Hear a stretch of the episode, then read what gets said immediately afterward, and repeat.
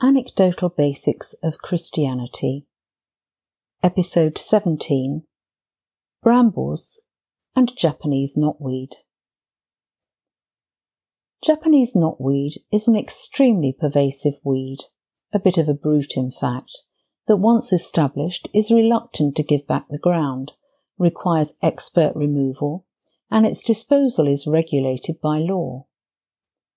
Removal and disposal is needed as it has the ability to grow its way through concrete and therefore through most architectural structures. If I remember correctly, it caused a bit of a problem on the Olympic site in East London. Brambles, on the other hand, are a much more familiar sight and are positively sought out in late summer, early autumn, when they provide us with delicious fruit to liven up an apple crumble.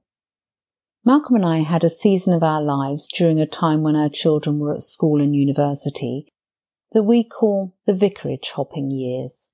For reasons that I won't go into here, when a vicarage became vacant within a few miles radius of our home patch, we moved in. It was usually for a good few months.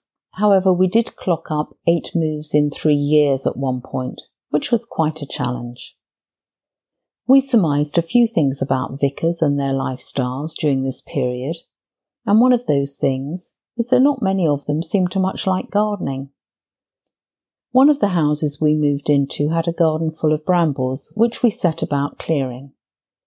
When I say full of brambles, I mean it. We actually discovered a six foot high gate in the fence, which we hadn't initially known was there. When we had hacked down and disposed of the brambles and then deprickled ourselves, I contacted my sister for some more knowledgeable advice on what to do next. Trying to dig out the roots would have meant practically digging up the whole garden, and we didn't think we were likely to be there for long enough to justify all that effort. My sister told us that now we'd cut it right back, we just needed to keep running the lawnmower over it at regular intervals. If the stems and leaves are not given the chance to grow and produce chlorophyll, then the whole plant gives up, including the root system, which eventually withers. We tried it, and she was right. That was a fairly lengthy horticultural preamble to my point, which is this. Our healing, the removal of weeds in our lives, involves getting rid of both brambles and Japanese knotweed. I liken the spiritual and emotional bramble removal to cognitive behavioral therapy, or CBT. It's done on the surface, involving thoughts and behavior, and involves a bit of intentional effort on our part. Keep mowing.